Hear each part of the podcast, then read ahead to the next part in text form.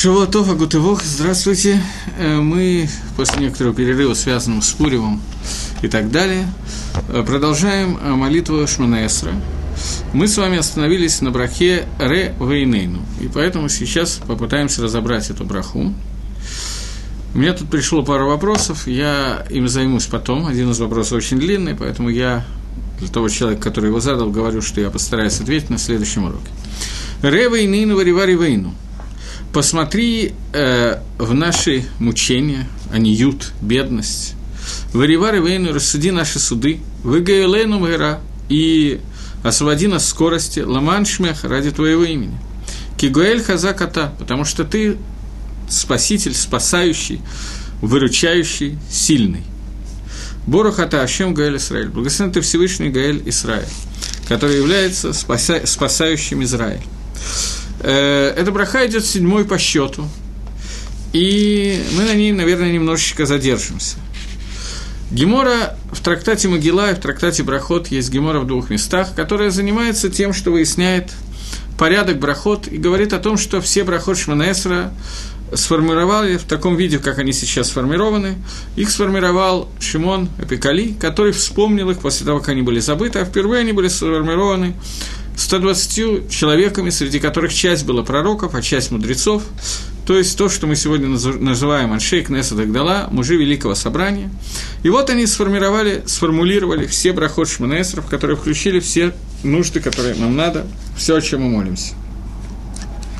Емора доходит до этой брахи и задает вопрос, почему браха о Геуле, об избавлении, стоит именно седьмым номером. Предыдущая браха, две брахи, которые мы разбирали с вами, это были брохи, связанные с Чувой, брохи, связанные с возвращением, с раскаянием, и брохи, связанные с видом, с тем, что мы просим прощения за те оверот, которые мы сделали. Теперь начинается новая браха, браха, которая связана с избавлением, с геулой. Не буду говорить ее по-русски, потому что по-русски она как-то не очень понятно звучит. Геула. Избавление. Почему она составлена именно седьмой брахой? Отвечает Гемора, потому что седьмой год мы будем избавлены, в седьмой год наступит Геула. Все года разбиты на много семилетних циклах. И семилетний цикл, о котором я сейчас говорю, это каждый первый, второй, третий, седьмой год и так далее. Это циклы, которые наиболее известны как Швиз, Шмита, как цикл, семилетний цикл, связанный с обработкой земли в Эрицесройль. В Эрицесройль мы обрабатываем землю 6 лет – и на седьмой день Тора запрещает обрабатывать землю, надо ее оставить под паром. Урожай, который выпал, э, сам вырастет на земле, он разрешен. Тот урожай, который не вырастает, который мы выращиваем, любая обработка, она запрещена.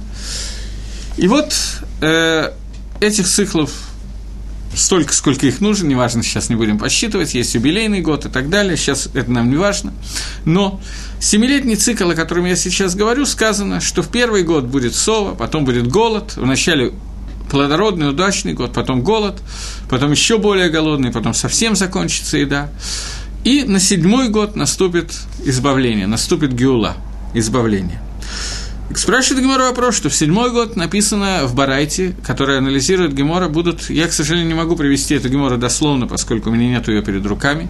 В седьмой год будут колод, будут только голоса, которые говорят об избавлении. Само избавление наступит только Милхамот, войны. А само избавление наступит только на следующий год, на восьмой год, в первый год следующего семилетнего цикла.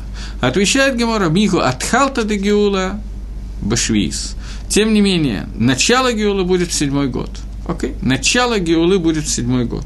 Поэтому Рабона установили броху на Геулу седьмой брахой. Говорит Раши в этом месте Гемары о том, что на самом деле э, я сейчас забыл, что говорит Раши, а что Маарша, есть מחלוקת двух комментаторов относительно того, о чем говорится, э, какая кавана этой брахи. Браха говорит о Геуле, о той Геуле конечной, которая придет с проявлением Машиаха и так далее. И тогда понятно, о чем говорится, что она будет в седьмой год. Гемара говорит о том, что в седьмой год начнется Геула, начнется избавление, начнутся войны Машиаха и так далее. На это ставится кушья – Какая кушья? Что ведь дальше мы будем, когда разбирать остальные брахот Байзра Дашем Шманаэсра, то мы увидим, что есть отдельная браха на Цадиким, отдельная браха на Иерушалаем, отдельная браха на Давида Мелаха, на Цемах Давид, на Машеха и так далее. То есть, есть брохи, которые посвящены этой Геуле, и есть махлокис Браха, которую мы сейчас с вами разбираем, седьмая браха, говорит о геуле, об избавлениях от моих ежедневных царот, тех несчастьев, которые есть у еврея сегодня. И он молится Всевышнему и просит избавить от тех проблем, которые у него есть сегодня. Или он в этой брахе действительно должен лить кавен на геула шлейма, на полную геулу. Это махлокис Раши и Магарша в Геморе Могила. И, по-моему, в Геморе Брохас, я не помню, есть ли Раши и Магарша на эту тему. В Геморе Брохас, в Геморе Мегила есть махлоки с Раши и Магарша на эту тему. И этот махлоки связан с тем, какая кавана у нас должна быть, когда мы молимся.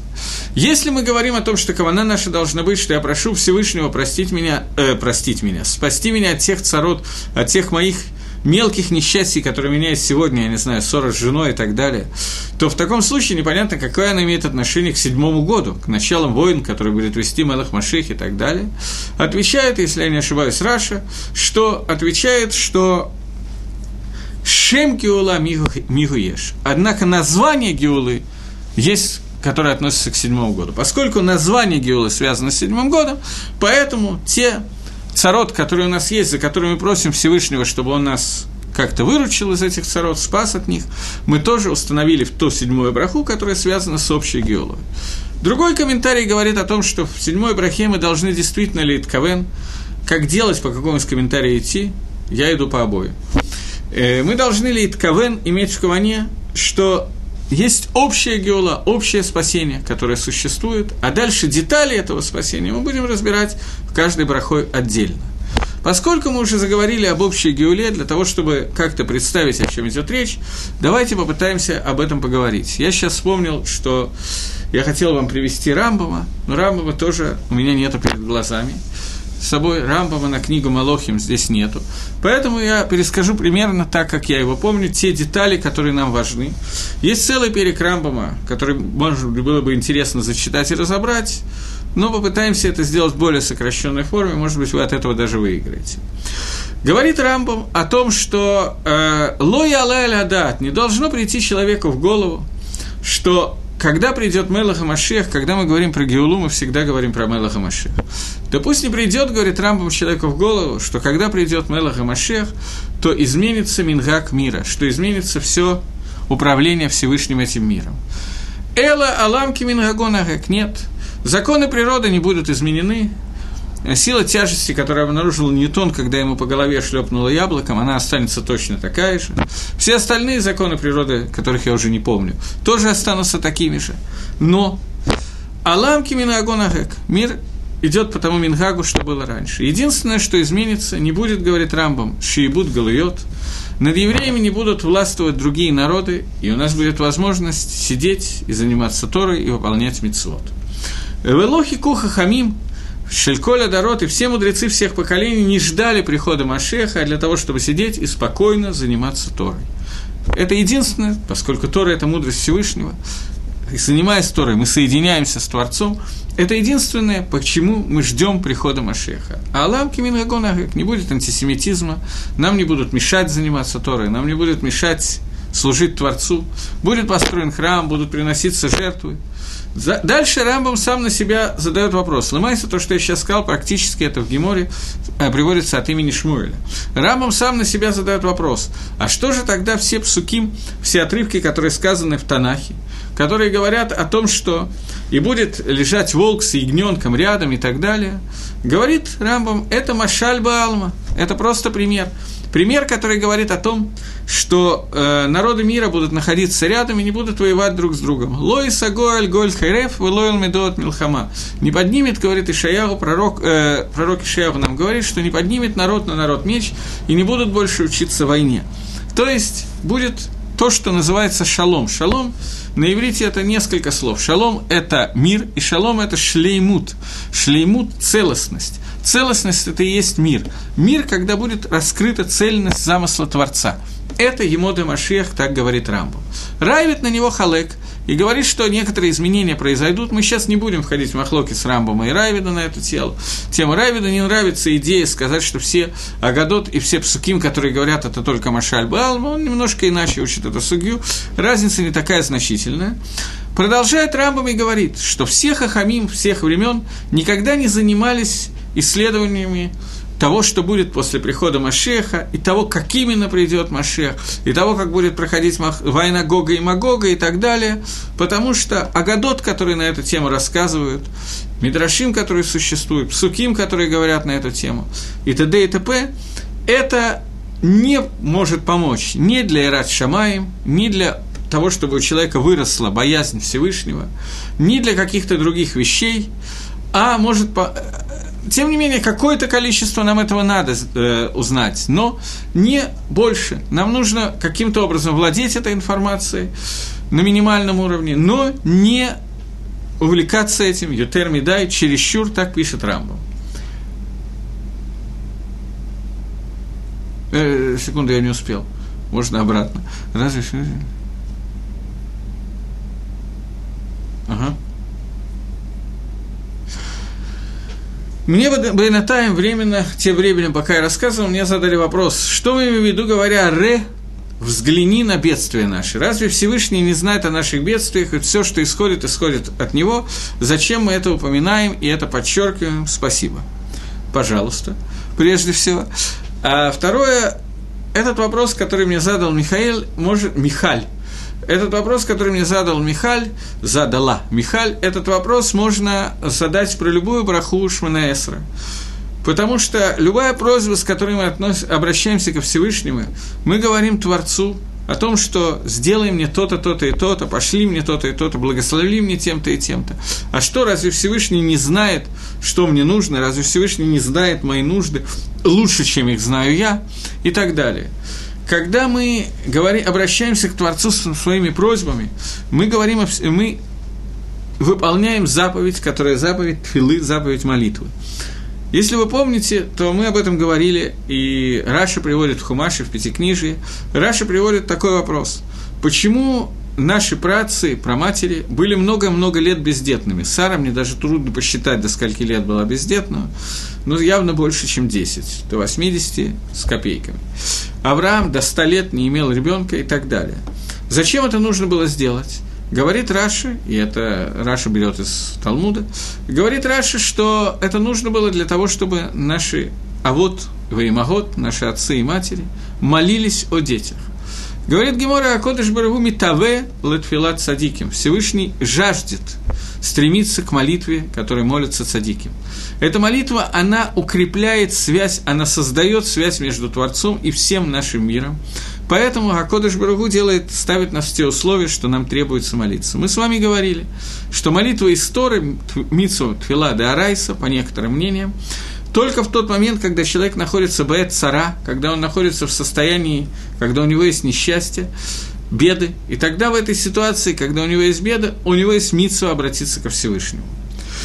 Когда мы говорим Всевышнему, Рева и Нейну, посмотри на те несчастья, которые у нас есть, мы бы вода и знаем, что Акодыш Барагу знает несчастья, которые у нас есть, и даже я в скобках отмечаю, он знает причину каждого из несчастья, которое у нас есть, в отличие от нас которые этого не знают, даже если мы сделали хижбон нефиш, расчет и постарались понять, что и почему и как произошло, в общем и целом сегодня нам очень трудно понять, за что каждое несчастье постигает нас и так далее. Но посмотри на бедность нашу, на, те, на ту нужду, в которой мы находимся. Мы обращаемся ко Всевышнему с просьбой, выполняя тем самым заповедь Твилы и устанавливая кэшер – связь между собой и Творцом. Мы это устанавливаем на примере тех проблем, которые у нас существуют, и обращаемся ко Всевышнему с просьбой помочь нам решить эти проблемы. Зе гуфа – это и есть заповедь Твилы. Мы обращаемся ко Всевышнему с просьбой помочь наших частных маленьких проблем по одному мнению, и по второму мнению, они, кстати, не противоречат один другому до конца, мы обращаемся ко Всевышнему с просьбой привести, решить эти мелкие проблемы, понимая, что эти мелкие проблемы будут решены только при одном единственном условии, когда наступит полная геола. Поэтому мы молимся Всевышнему, реши нашу проблему с помощью того, что приведи Гоэль Исраэль. И вот мы просим о Геуле, поэтому я сейчас хочу немножко вернуться и поговорить о Геуле. Как я уже сказал, Рамбам пишет о том, что Мидрашим и разговоры на эту тему, они являются лишними. Никогда Хахамим и Термида не занимались этим вопросом. Чересчур мы не увлекаемся этой темой. Почему? Потому что э, в ней нет ни лекарства для Ират Шамаем, и ничего похожего. Она все эти Медрашим, говорит Раму, они мед, мед, стумим, они очень-очень закрыты. И по события, которые будут развиваться во время, когда будет то понятие, о котором мы говорим, понятие Геулы, они могут развиваться самыми разными путями. Есть много пророков, которые говорят про Мелхемед, Гог и Магог, Захарий и Хескель. Эти пророки, которых мы читаем в Сукот, и тем не менее, Таре я имею в виду, и тем не менее, после всего, что я сказал, мы должны знать, что пророчества могут сбыться не совсем так, как они написаны. Это зависит от нашего поведения. И это одна из причин, по которой они сделаны стумот и не объясняют всего до конца. Но тем не менее, после всего, что я сказал и процитировал вам Рамбома, я немножко хочу поговорить о Геуле. Почему? Потому что очень трудно лит кавен – когда мы не знаем, чего мы ждем. Очень трудно молиться, когда точно не знаем, чего мы ждем. Можно, есть люди, которых это вполне устраивает, это, в общем, правильно. Которые молятся, их вполне устраивает. Мы знаем, что Геула – это что-то хорошее. Оно исходит от Творца. Мы знаем, что все, что исходит от Творца, это хорошо. И раз он этого хочет, то я тоже этого хочу, и этого достаточно. Но, к сожалению или к счастью, не знаю, так случилось, скорее, к сожалению. Но мы с вами находимся на таком уровне, что пока мы чего-то не пощупаем, то нам иногда очень трудно это понять. Поэтому я расскажу о тех событиях, как будет развиваться Геула, так как ее объясняет Рамхаль и комментирует этого Рамхаля, Рамхаль в Сефере Карим, если я не ошибаюсь, Перек Хет, его тоже у меня нету перед глазами, и объясняет это Раф Ильяу Деслер в четвертом томе э, книги Михтав Мильягу, это пятитомная книжка, которая издана Сихот Равдеслера, и он рассказывает так, как, по его мнению, по мнению Рамхаля, это будет происходить. Я еще раз говорю, что это может происходить немножко иначе, по-разному и так далее, но тем не менее общий кивун мы должны увидеть для того, чтобы понять, о чем мы, собственно, молимся и к чему мы стремимся. Все, я думаю, кто меня слушает, знают несколько вещей, которые как бы не будут хидушем. Мы знаем, что существует 13 икарим, 13 основ, изложенные веры, основ, ос, э, изложенные наиболее хорошо Рамбамом. И одна из этих, один из этих основ, который наиболее трудный к иммуне, к вере, к пониманию и так далее. Все знают о том, что человек, который отрицает один из этих 13 икарей иммуна, он теряет хелек валамаба, он теряет удел в будущем мире. Даже если он его отрицает бышогек по незнанию и так далее. Один из Акарей Муна, который наиболее, на мой взгляд, я не берусь утверждать, что я говорю все стопроцентно правильно, я говорю сейчас свое мнение. Один из Акарей Муна Рамбама, который наиболее трудный для многих людей, особенно Тинакот Шинишба, э, детей, которые были украдены, взяты в плен – то есть людей, которые не получили нормального религиозного воспитания, честно говоря, многие, получившие нормальное религиозное воспитание, тоже об этом очень слабо задумываются. Это Икар, который говорит «Анима амин баймуна шлейма, я верю в полной верой, бетхия замейся, воскрешение из мертвых». Это клаль, это Икар, который э, я думаю, что если мы спросим многих-многих людей, которые не соблюдают мицвод, и у них есть здоровые шансы получить Алам Аба, поскольку они верят, многие из них считают, что они верят во Всевышнего, они готовы принять идею прихода Машеха и так далее. Есть единицы из таких людей, которые считают, что произойдет воскрешение из мертвых. И если мы зададим этот вопрос, они покрутят пальцем виска. Не знаю, что они имеют в виду в этот момент, но трудно придумать, что они все признают в себе такое, такую идею, как Тхьяза Мэйси. С другой стороны, мы все знаем известную Мишну в трактате Сангедрин, с которой начинается последний перек Гемора Сангедрин, перек Хелек, которая говорит, что «Коль Исраэль ешлаем хелек лалам аба». Обычно эту Мишну, часть этой Мишны, читают перед тем, как мы читаем Перкеавод, те, кто читает Перкеавод в Минху, после Минхи иногда в Шаббат читает, я не читаю, но сейчас вспомнил, что там приводится это. Коль Исраиль ешлам хелек лалам аба, шинамар ваамеха кулам цадиким лалам иршу эрес. Весь народ, он все целиком праведники, они унаследуют землю Израиля и так далее, и дальше приводится посук. Обычно люди забывают, что есть продолжение этой Мишны. которая говорит «В элу шеэн лаем хелак лаламаба», а вот те, у которых нет дела валамаба. И одни из тех, у которых нет дела ламаба, это те, кто отрицают Тхиазамейсим, который написано в Торе. Те, которые говорят, что Тхиазамейсим, воскрешение из мертвых, не изложено в Торе. Мы с вами говорили уже, я сейчас не буду повторяться или буду, о том, где именно Тхиазамейсим изложено в Торе, оно изложено во многих местах. Я вам приводил один из примеров, пример, который э, в конце второго перика Шма сказано, Ламан Ирбу и Мейхам и Мейбнейхам, ради того, чтобы были увеличены дни ваши и дни ваших детей на земле, которые Всевышний дает вам. Эта фраза была сказана Маширабейну, говорил ее про Яцей Мицраем, про тех, кто вышли из Египта, они так и не вошли в Эрицесроль. И, соответственно, Машма, они не получили Эрицесроль в удел. Да и Авраам, Исхак и Яков не получили, несмотря на обещания, которые им были даны.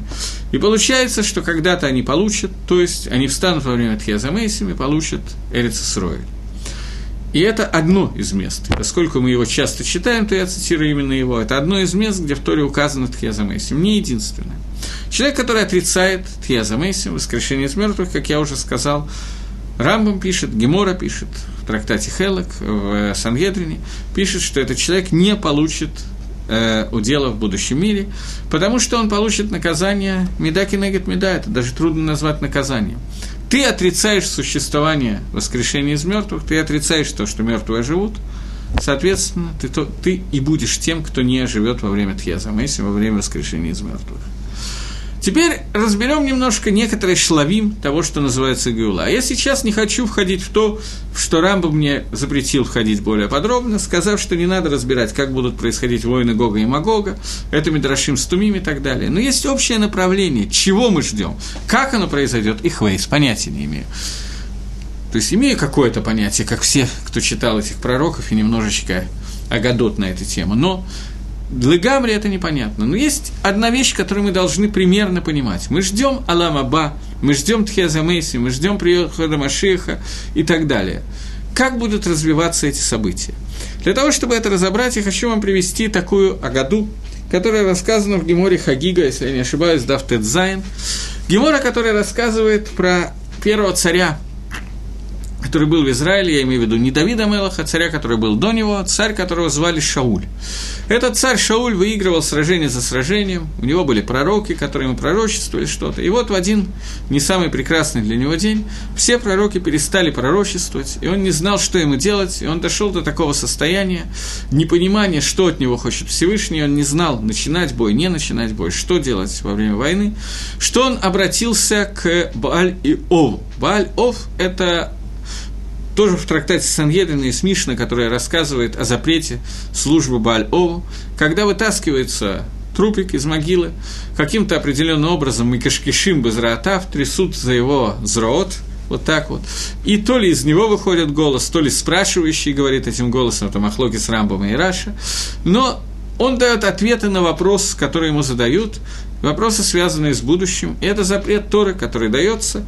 Тот, кто это делает, кто производит всю процедуру, он хаяв скила или карет, если есть свидетели и предупреждения, то его убивают побиение камнями, если свидетелей нет, он хаяв карет, если он делает это бешогих, он приносит корбан хатас.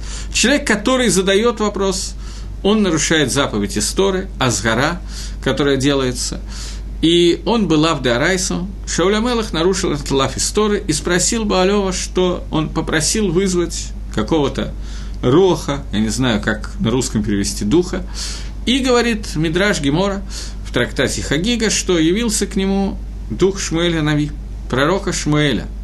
И когда тетенька, старушка, которая занималась вызовом этого духа, увидела тень Шмуэля, то она жутко испугалась, она сказала, что ты Шауль, что ж ты наделал, зачем ты меня обманул. Он ей обещал, что он его не убьет. Дело в том, что до этого Шауль долгое время истреблял всю Авойду Зойру и всех, э, все подобные вещи и так далее. Тут он сам к нему обратился. И когда Гемора говорит, что Шмуэль был вызван, то Шмуэль безумно испугался.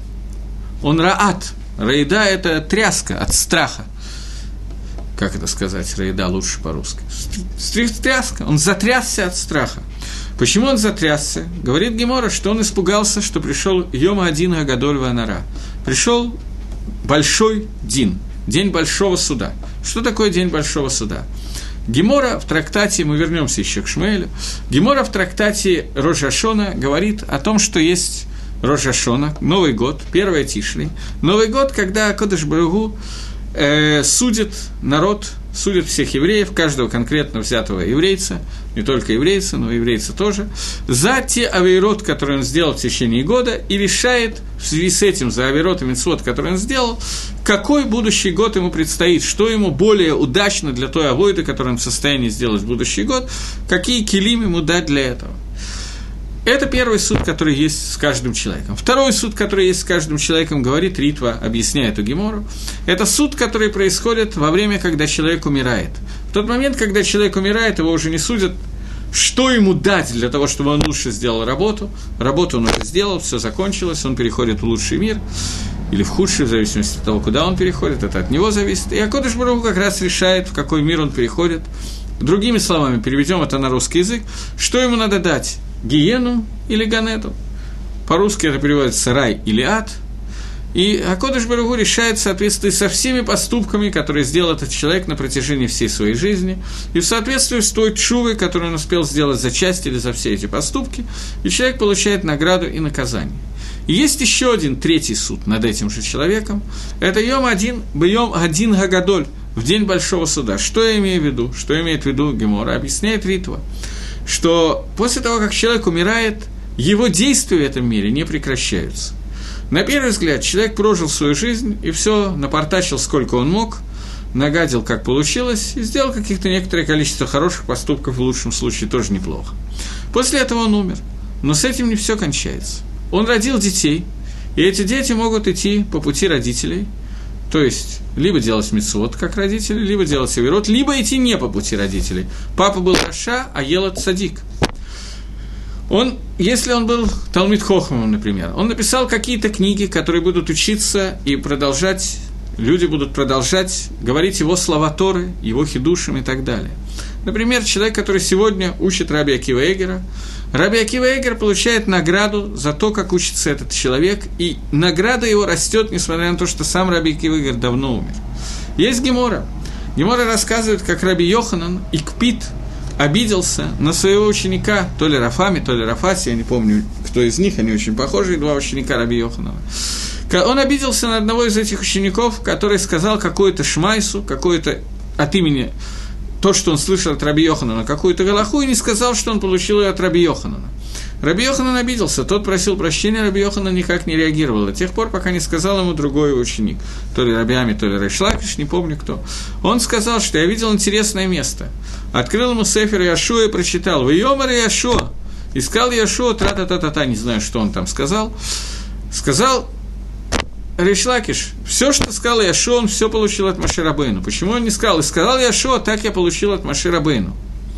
Потому что все, что сказал Яшуа, принято от Маширабейна. Так то, что говорит Рафаси, все, что он сказал, он принял от себя. Ему не нужно каждый раз говорить, что он принял это от себя, это и так понятно. Тогда Раби Йоханан успокоился. Спросили его ученики, Раби Йоханан, почему ты так макпит? Ну, не сказал он твое имя. Почему ты так переживал по этому поводу? Ответил он, потому что после того, как Талмитхохам умирает, Галаха, которая говорится от его имени, употребляя его имени, э, уста его, П, Девовод Бекевер, они двигаются, говорят эти же слова Торы в могилы. Я не знаю точно, что это означает, что они Девовод Бекевер, но почему-то Раби Йоханану это очень понравилось, идея, что его уста будут Девовод Бекевер. Пшада пашут, простое объяснение, не знаю, как слово простое объяснение здесь относится. Когда мы говорим сегодня от имени кого-то из умерших, слова Торы, пользуемся его книгами, пользуемся его Торой, то он продолжает получать награду, как будто бы он говорит эти слова Тора. Слова Тора, как мы знаем, нельзя только думать, их надо говорить, проговаривать. Шамея Киане, если кто-то слушает, он все равно, что он говорит. Но их надо проговаривать, они должны быть сказаны вслух. В этом случае человек получает награду за лимут Тора, а мы знаем, что награда за лимут Тора – это самая высокая награда, высшая награда за, любую другую, за любую другую заповедь. Вильнюсский Гон как-то посчитал, что сколько времени нужно для того, чтобы выполнить заповедь? Минута, две, три. Сколько слов Торы можно сказать за эти две-три минуты? В сотни раз больше – чем заповеди, которые ты можешь сделать. Поэтому, изучая Тору, человек может получить награду в сотни раз больше, чем исполняя любые другие мецвод. Я не против исполнения мецвод, только не подумайте. Мы учим Тору для того, чтобы исполнять мецвод. Бывает, что человек не может сказать, я учу Тору и не исполнять мецвод. Но при этом изучение Торы, оно выше, чем просто исполнение мецвод. Понятно, что одновременно можно изучать Торы, например, и выполнять митсу цицит. Вот у меня надеется цицит, в то время как я говорю слова Торы, я одновременно выполняю митсу цицит, и это совсем не так плохо.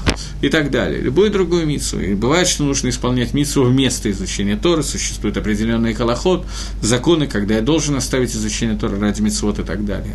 Но, тем не менее, Раби Йоханан очень хотел, чтобы слова Торы были сказаны именно от его имени – это, то, что я сейчас говорю, это когда мы говорим о том, что после смерти человека он может получить еще большую награду, и тот дин, который будет у него в прошествии дней, этот дин даст ему большую-большую награду. Может сложиться, не дай бог, у нас будет сказана обратная ситуация. Когда человек оставил не только учеников, но и учеников, в кавычках, и эти ученики делают то, чему они научились от учителя. То есть учитель Гарам привел к тому, что зло, которое происходит в этом мире, авирот, который происходит в мире, из-за него происходит даже после его смерти. Или дети, которые идут по тому пути, которому Лаалейну нехорошо было бы идти, и так далее. В этой ситуации человек, который сам мог быть походою терцадиком, более или менее праведным человеком, и получил Ганеден после смерти, во время Динга Гадолю Анара может получить награду значительно меньше, чем ему хотелось бы, и на что он мог рассчитывать, из-за того влияния, которое он оказал на этот мир после своей смерти через детей учеников. И это то, из-за чего задрожал Шмуэль Анави. Шмуэль Анави – человек, про которого сказано, что он равен Маше, Рабейну и Аарону вместе взятых. Этот человек Шмуэль Анови, он боялся, что в боем один Агадоль Ванара, в этот большой и тяжелый день, он получит не самые лучшие результаты это тот дин, который произойдет накануне Тхиаса Мейси. Тот дин воскрешения из мертвых. Тот дин, тот, закон, тот суд, который, во время которого будут решаться, что должен получить каждый и каждый из людей, даже после их смерти. И люди получат либо Аламазе, либо Аламаба. Теперь давайте проанализируем это так, как анализирует это Рав Деслер. Рав Деслер пишет о том, что человек после того, как он умирает – он подвергается суду Всевышнего, и на этом суде решается, что ему положено – геном или ганедон. Дерехагав – это не единственные два варианта, которые могут быть. Могут быть значительно худшие варианты, но мы их разбирать на всякий случай не будем. Геном, про него сказано, что галвайши хатей скейла геном. Хорошо, если хатей, нечестивец, удостоится получить геном. Почему?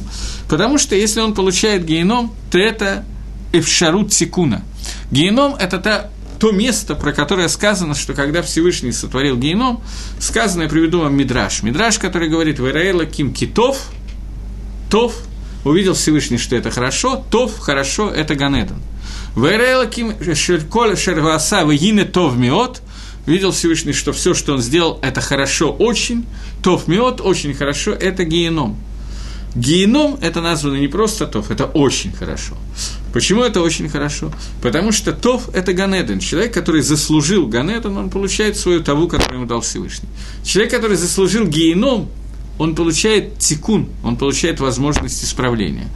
Не дай бог попасть в геном. Одна секунда в геноме – это больше, чем 70, хуже, чем 70 лет, который страдал Иов во время своей жизни, которые описаны в книге в Танахе. Эти страдания, когда у него погибли все его дети, когда он разорился, когда он заболел всеми болезнями, которые можно заболеть еще чуть-чуть, разные виды кожных заболеваний, когда у него постоянно болело, чесалось и так далее, он не мог одну секунду находиться в покое. В таких страданиях он провел 70 лет. И эти 70 лет страданий, они несопоставимы с одной секундой, когда человек получает геном. Но эта секунда генома, максимум, что человек, стандартный человек, может получить максимальное количество генома, есть махлокис, 11 месяцев. Стандартное мнение, мнение Микуболем 12 месяцев. Но эти 11 и 12 месяцев – это максимальный срок, который дается в этой тюряге. Обычно срок заточения поменьше, если человек только не очень выдающийся. Есть самые выдающиеся, у которых еще больше, их мы тоже не будем обсуждать сейчас. Вот. Но после этого человек получает Ганедон. После этого нефиш человека, она очищена настолько, что она может получить Ганедан. И вот это нефиш некоторые, которым особенно повезло, еще при жизни они научились жить таким образом, как надо жить. Они зарабатывают свой Ганедан прямо при жизни, им не надо спускаться в геном, они там ничего не потеряли. Но после того, как они попадают в Ганедан, нефиш человека, который находится в Ганедан, его душа, она негане мизив шехина, она получает удовольствие от сияния шехины. Дальше Равдеслер не пишет тем языком, которым я буду говорить, но мне так проще говорить. Нефиш человека, который попадает в Ганедан, она миздакекет, это лошон Мидраши, лошон Равдеслера, она очищается настолько, она уже свое очищение получила в геном, или даже это очищение было не нужно. После того, как она попадает в Ганедан, она попадает в Алам, который Кольку Лосхар, Алам награды – награда ее будет то, что она получает свой заряд, свой зикук, назовем это так. Зикук – это очищение. От Гакодыш Баругу, от Шекины. И после этого она становится на таком высоком уровне, в этом Ганедан она будет находиться до того времени, пока не, не состоится Тхьяза Мейсим, воскрешение из мертвых. После этого, когда Акодыш Баругу с учетом всего, что произошло до сих пор, оживляет человека – этот человек, мы будем идти по одной из шитот, что есть тело у человека, после Тхеза Мейсим, это Махлокис, который существует. Мне трудно понять второе мнение, Махлокис Рамбана и Рамбам, мне трудно понять второе мнение, поскольку Лихойра на первый взгляд, взгляд в Геморе написано о том, что мертвые станут с телами, с одеждами, одежда бы паштус – это тело, но во всяком случае, поскольку есть такое мнение, и так объясняет Михтав Мильев, мы пойдем по этому мнению сейчас небольшая принципиальная разница есть между этими двумя мнениями, мы не будем в них входить. Так вот, после этого душа возвращается в тело человека и мизакекет это тело посредством того заряда, который ему дано. И тело очищается в минуту, в секунду тхиазамейсим, оно очищается, и человек становится цельным, полным, стопроцентным, таким, какой он должен был бы быть изначально во время, когда он был создан, когда был создан Адам Решон, который находился в Бадарга Ганедан, на Мадреге, э, Ганедана Рая. В этот момент в Тхьяза Мейсим это происходит. Тхьяза Мейсим произойдет не сразу. До Тхьяза Мейсим есть еще один шлаф. Таким образом, мы разобрали историю человека после смерти до Тхьяза Мейсим, до воскрешения из мертвых. Но до этого все это имеет отношение к Геуле, поэтому я хочу рассказать, чтобы мы немножко понимали, о чем мы, собственно, молимся, к чему мы стремимся. Э, я еще раз повторяю, Улфирамхаль, Улфиравдеслер, только. Э, до этого приходит состояние войны Гога и Магога, я его пропускаю и так далее, и мир приходит Геула, то есть Акодыш Барагу присылает мир Машех Циткейну, Машех бен Давид, я пропускаю историю про Машех бен Юсеф, может быть, у нас будет возможность об этом поговорить. Сейчас мне не хочется в это входить, иначе это у нас займет еще два урока. И вот, после того, как мир, в мире раскрыта мудрость Гашема, а мы с вами уже говорили немножко, что функция Мелаха Машех – установить царство над Амисраэлем – и это царство над народом Израиля, над землей Израиля, это проекция царства Акодыш Баругу над всем миром. Мы это говорили, по-моему, мы это говорили, но во всяком случае сейчас я это называю вам. Когда Акодыш Баругу цель творения – это легалот оль малхут шамаем, чтобы мы приняли на себя оль малхут шамаем, а для этого нужно, чтобы было мидгале, было раскрыто малхут шамаем, царство Всевышнего в этом мире. И это раскрытие царства Всевышнего в этом мире оно произойдет с помощью в нижнем мире, оно произойдет через Мелаха Машех, который является как бы нацигом Акодыш Баругу, который представитель Всевышнего. Через него мы сможем это увидеть и так далее. И когда это произойдет, после этого сразу или не сразу произойдет Хиазамейсим, на эту тему есть еще махлокот, есть разные мнения на эту тему, сразу это произойдет или не сразу, и не все умершие будут одновременно вставать. Есть разница, по некоторым мнениям, умершие Рецесроль раньше, умершие Хуцларец позже, за границу. Но, во всяком случае, это произойдет одновременно с этим, до Тхиазамейсим еще, произойдет строительство храма. Опять же, есть махлоки, с каким образом это произойдет. Есть мнение, мнение, которое обычно приписывают Рамбаму, что храм будет построен э, э, нами, людьми, люди после того, как будет, придет, Давид, э, придет Мелах, Гамашех, Ам Исраэль построит Бедамигдаш. Мнение Раши, что храм будет спущен Тосфос, Мидраш Танхуму, несколько придерживаются этого мнения, что храм будет спущен Мина Шамаем с небес, что он уже в готовом виде находится сейчас и ждет только того момента, когда Аходыш его спустит. После этого будут восстановлены жертвоприношения, и так далее. Но после этого произойдет Тхиазамейсим, и люди, которые оживут во время Тхиазамейсима, во время воскрешения из мертвых, будут приносить жертвы, будут жить так, как мы с вами сейчас живем. И я напоминаю, что сказал Рамбам «Алам кимин агонагек». Мир будет вести, идти по тем же законам, которые мы видим сейчас.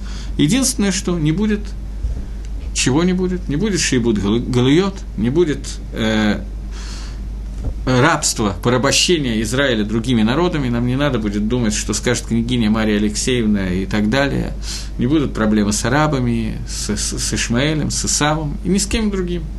Не будет идолопоклонничества во всем мире. Весь мир, и Ягашем Лемелах Аль-Коль Всевышний будет царем над всей землей, все будут почитать Творца и так далее. При этом есть интересный момент – Момент, который говорит о том, что он изложен в нескольких местах, например, в Геморе Макот, что в это время Малах Амавит, Гуа Малах Амавит, Гуа Яцергора, он Малах Амавит, он ангел смерти, он Яцергора, он и мы об этом, кстати, будем петь в песенке Хад Гадьё, которую мы будем петь меньше, чем через месяц, когда наступит праздник Пейсах. В конце пасхального седра мы будем дружно петь о том, как Гакодыш Баругу зашхитует, зарежет Ецергора. Малахамавит, он же Ецергора, а Кодыш Баруху его убьет. То есть в мире больше не будет Ецергора. Гемора Макас говорит, что Малахамавит будет пытаться скрыться, спастись каким-то образом, но ему ничего не поможет. Он сделает несколько ошибок в это время. И Акодыш Баргу его зашхитует, и больше не будет Ецергоры, и у нас будет только Ецерготов, только то желание стремиться служить Всевышнему от начала до конца. Об этом говорит пророк Гиней мимбаим шейн лихофицбахем. Вот приходят дни, к которым у меня нет стремления, к которым у меня нет желания. Почему у меня нет желания? О каких днях идет речь? О днях Мелаха Машех. О днях Машеха, к которым мы не стремимся. Что это значит? Дни, когда не будет Ецаргара, значит, не будет Пхирахавшит, не будет авойды, не будет службы Всевышнего. Если не будет службы как таковой, то для чего нам это нужно? Очень многие люди ассоциируют дни прихода Машеха и Тхиазамейцем Салам Аба. Это неверно, во всяком случае, по Рамхалю и по Рафдеслеру. И мы сейчас объясним, что имеется в виду. Дни, когда придет Мелаха Машех, это дни, когда мы будем исполнять мицвод, те мецвод, которые останутся, есть мнение, что не все мецвод останутся, мецвод Батилот Латитлово, есть такое мнение, есть мнение, что нет. Но когда мы будем соблюдать мецвод после прихода Машеха, мы будем соблюдать без стремления нарушить заповедь. Единственное, назовем это как бы остаток Ецаргары, остаточное явление Ецаргары, что будет, будут люди, которые будут говорить достаточно, и так уже довольно много мецвод сегодня сделал, можно отдохнуть. Это единственная Ецаргара, которая может возникнуть в этот момент. И то, шейла будет она или нет. Или все мы будем стремиться делать бесконечное количество заповедей и лидабек, бо и дбарах, и прилепляться к Всевышнему. Шейла, что мы этим сможем достигнуть? Какой схар, какую награду мы можем достигнуть. Если у нас не будет стремления, у нас не будет свободы выбора. Какая может быть награда, если нет свободы выбора? именно об этом говорит пророк, который говорит, что приходят дни, которых я не хочу. Потому что эти дни, когда я не могу заработать награду. Награду Алам Авойда, мир Авойда, это мир, который есть сегодня. Мир после прихода Машеха – это уже как бы и не мир Авойда. На это отвечает, на этот вопрос отвечает Магараль, отвечает довольно интересно – Маораль пишет о том, что существует Ойламаба, который будет после прихода Машеха. Не время прихода Машеха и не время Тхиаза Мейсим, это Аламаба. Аламаба это будет после этого. Мы чуть-чуть позже коснемся этого. Дни прихода Машеха, дни Аламгаба – это Пхинат Шаббат. Он соотносится параллельно с тем, что мы сегодня знаем, это Шаббат. Мы уже говорили о том, что есть песня «Кейн Аламаба Йом Шаббада Малка», подобно будущему миру Йом Шаббата. Дни Мода Машех, они подобны Йомтову. Шаббат, он соответствует Аламаба, дни прихода Машеха, они соответствуют Йомтову. Чем отличается Йомтов от Шаббата? В Шаббат мы не можем делать никакой работы. В Йомтов разрешена работа Луцора Хохольнефиш. Сегодняшний, на сегодня работа разрешена. Но на Шаббат работа запрещена. Мы не можем в Йомтов, в Йомтов мы можем готовить на Йомтов, мы не можем в Йомтов готовить на Шаббас. Элаимкен при одном условии. Если мы начали готовить на шабас до Йомтова, сделали Ируф Тавшилин, сделали определенную процедуру, то тогда в Йомтов мы можем готовить на шабас. Говорит Магараль, что если до прихода Машеха мы начали зарабатывать с Хараламаба, то в Йомтов мы можем продолжать его зарабатывать. Но тот человек, который до Шабата, до Йомтова, до Имода Машеха ничего не сделал, то, говорит Магараль, во время прихода Машеха он ничего не сможет заработать для того, чтобы получить Иламаба. Тот же, кто это да сделал, во время, когда Яцергора будет фактически удалена, фактически отсутствовать, он сможет добиться очень многого в дни ему до Машеха после Тхиаза для того, чтобы получить награду Валамаба. Теперь я оторвусь немножко и расскажу Гемора в трактате Сангедрин, который, я думаю, что все или почти все слышали. Очень интересно, самые непонятные геморы, которые требуют наибольшего объяснения и так далее, почему-то вызывают наиболее живой интерес. И я честно говорю, что после моего пояснения мы тоже ничего особенно не понимаем в этой геморе. Я не претендую на понимание. Но, тем не менее, эти геморы приводятся всюду, всем, кому не лень, поэтому я тоже использую, и мне тоже не лень будет сегодня. Гемора говорит о том, что Кинегет, соответствует семи дням творения, которым был создан мир, соответствует семь тысячелетий, которые будет существовать мир. Семь дней творения есть способ Гилем, который сказал Давид Амелах, и из этого посока Гемора делает такой вывод – Кеэлев шаним бейнейха киемет моль шавар, поскольку тысячи лет в глазах твоих, как день вчерашний, который прошел. Говорит Гемора в трактате Сангедрин, весь мир делится на семь тысячелетий. Все существование мира – это семь тысячелетий. Из них Альпаем, первые две, два тысячелетия, это соответствует первым двум дням творения, это Тоу Увогу. Суть этих дней творения – это Тоу Увогу. Так комментирует в трактате Авойда Зойра эту гемору. В Сангедрине есть гемора Авойда Зойра, они чуть-чуть добавляют каждый к себе чуть-чуть. В Авойда Зойре гемора говорит, что первые две тысячи лет – это Альпаем Тоу Увогу, две тысячи лет, которые соответствуют первым двум дням, когда не было ничего разумного создано, весь мир находился в состоянии тогу-увогу. Удивительно пустой, удивительно пуст... опуст... билбуль, полный билбуль. Это время до рождения Авраама Вину, 2000 лет, в 1948 году от сотворения мира, рождается человек по имени Авраама Вину, который открывает Творца – который открывает, что в мире есть Творец и в мире есть смысл существования мира. До сих пор как мы знаем, естественно, Адам знал это не хуже Авраама и так далее, но после этого это знание было потеряно, и мы знаем, что во времена Нимрода, во время строительства Вавилонской башни, Авраам был единственный, который отдалился от них, отделился и пошел другим путем. Так вот, э, первые две тысячи лет – это то, вторые две тысячи лет – это две тысячи лет Торы. Это две тысячи лет, когда Авраам начинает изобретать велосипед, находить заповеди – видеть смысл в каждом действии, которое он делает, и видеть Магалах Схарвооныш, и кончается это дарованием Торы, не кончается, естественно, Тора дарована была всего через 400 с чем-то лет после того, как Авраам родился.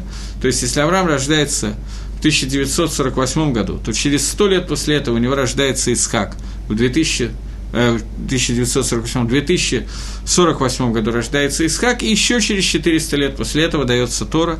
То есть 2448 год – это время дарования Торы, и это время, когда мы по-настоящему выходим из состояния Тоу Вогу и входим в состояние, которое называется Альпаем Тора – Две тысячи лет Тора. Кончаются они примерно, естественно, Гемора Войдезори говорит, что все это примерно, невозможно считать до одного года, примерно временем, когда заканчивается написание Талмуда, Вавилонского Талмуда, и это та Тора Шабальпе, которой мы все живем сегодня, и этим кончаются эти две тысячи лет. Остальные две тысячи лет, которые должны были быть, это две тысячи лет, которые соответствуют Емоде Машеха, время прихода Машеха. Уба ванатейну, говорит Гемора, из-за наших авирот с ними стало то, что стало, то, что мы видим. Но эти годы, которые предназначены для прихода Машеха, и в них должен прийти Мелаха Машех, его Бимираби Мейномен. Так вот, последнее тысячелетие, которое есть, это тысячелетие, седьмое тысячелетие, говорит Гемора, там есть Махлоки Срова Абая, говорю по одному из мнений, Алам Нихрав. Мир разрушен. Мир разрушен, наступает потоп – весь мир затоплен водой, H2O, и цадиким, те и хидим, это будет после Тхеза после того, как будет построен третий храм, после того, как мы э, будем приносить жертву и служить Всевышнему. После этого Алам не храм, после этого мир полностью разрушен до основания, а затем, что затем потом. И вот эти тысячи лет, которые соответствуют Шабату, Алам не храв, мира нету как такового, есть потоп, а цадиким парят над поверхностью вод. И говорит Гемора, Вашема Татагита и Фут Ешбагем, а может быть ты скажешь, что у них есть усталость, тяжело тысячу лет подряд летать? Я не знаю, не пробовал. Было бы очень неплохо, если бы потом дали попробовать. Если ты скажешь, что и Фут Ешбагем, то об этом сказано, сказал Всевышний, «Они ханатен лаев коах». Я тот, который даем, дает уставшему силу. Садикам не будут уставать, у них будут силы. И возникает, и только после этого, говорит Гемора Сандедрин, после этого наступает Аламаба. После этого наступает будущий мир, мир, который колькуло схар, мир, в котором нету авоиды вообще, нету мицвод, нету ничего, есть только получение награды. Так описывает это Гемора Сангедрин, и Рамхаль описывает эту Гемору, и Равдеслер объясняет этого Рамхаля так, как я с вами уже начал обсуждать. Надеюсь, что у меня хватит времени закончить. Так вот, мы остановились на том, что после того, как человек умирает, он посредством гиенума или ганедана, или того и другого, мизукак, его нефиш становится абсолютно чистой, она разъедена с телом. Нефиш выходит выше, чем на тот уровень, на котором она была до того, как ее первый раз спустил Всевышний мир и соединил с телом. Когда Всевышний соединяет первый раз душу и тело, то душа абсолютно чиста, но, тем не менее, она входит в состояние, когда есть псирахавшит и может совершить какие-то авейрот вместе с телом. И любая авейра, она не только метамеда гуф, она метамеда нефиш. Она дает туму, нечистоту, которая входит в нефиш. Даже авейра, которая сделана бы шогик, случайно тоже это делает. Особенно определенные виды авейрот. Не будем сейчас обсуждать, это не наша сегодняшняя тема. И вот после того, как человек умирает, душа расстается с этим телом, тело находится отдельно, оно фактически исчезает, у нее остается возможность вернуться через косточку лоса, которую все слышали, или лус, не знаю, как ее произносят, разные люди по-разному. Вот, и возможность эта возникает потому, что она исходит, кормится косточка лос, берет свою энергию от той сауды, которую мы делаем у Цей Шаббат, саудат Малва, Малва Малка. Это сауда, которая была сделана Адамом Решоном до того, первая суда Адама Решона, до того, как он ел от дерева познания. И это суда, которая дает нам возможность питаться, поскольку была какая-то суда, к которой не относится никакой мусак авейры, никакой мусак тумы. И когда мы едим в Муцей Шабас, мы едим э, едим лишма лыгамри, полностью лишем шамаем. Почему? Потому что люди, как правило, в Муцей Шабас сыты, им не хочется кушать, и они это делают для того, чтобы сделать мицу. Таким образом, материальный мир получает какое-то питание ради митсвы, только ради митсвы, и это питание даст ему возможность возродиться в материальном виде. Теперь пойдем немножечко дальше. Человек, миздакек, очищается, его душа очищается э, в Ганедане. После этого она спускается в этот мир во время Тхиаза Мейсим. После Тхиаза Мейсим, после воскрешения из мертвых, тело и душа объединяются, и душа выводит тело и всего человека на состояние очень высокой к душе, очень высокой святости, очень высокой тагары. После этого она участвует в мицвод, в том, что им нужно делать, и продолжает выходить на новый уровень. Это выход на новый уровень на самом деле Алиба Деймос не нуждается даже в мицвод. Что имеется в виду? Имеется в виду, что до сих пор мы привыкли, сейчас я говорю только по Рафаэльяу Деслеру, до сих пор, живя сегодня в этом мире, мы привыкли к состоянию, которое называется состояние гашмиюта. Гашмиют – это материальности. Мы достигли очень высокого уровня материальности, и этот материаль, эта материальность наша, она затмила нашу духовность, наше соединение с Творцом. И нам нужно эту материю, которая у нас есть в теле и так далее, очистить. Для того, чтобы это очищение произошло, ее надо сделать так, чтобы она подчинила себя полностью духовному. Раф Деслер пишет, что на самом высоком уровне изначально мы это должны сделать здесь, после этого этому помогает Ганедан, но последний шлаф, который должен, последний пункт, который должен быть, говорит Равдеслер, для этого не нужны даже мицвод, даже заповеди. Поскольку нужно просто полностью, чтобы наша материальная жизнь была подчинена духовности. Поэтому, говорит Мехтав Мильягу, так он учит Пшат в Геморе Нида, которая говорит, что мицвод бателот лаатит лаво. В будущем мире не будет заповедей. Не будет заповедь «карбонот батилот латит лава». В будущем мире не будет жертвоприношений за исключением одной жертвы – Тойда. Жертва жертвоприношения, которая называется Тойда.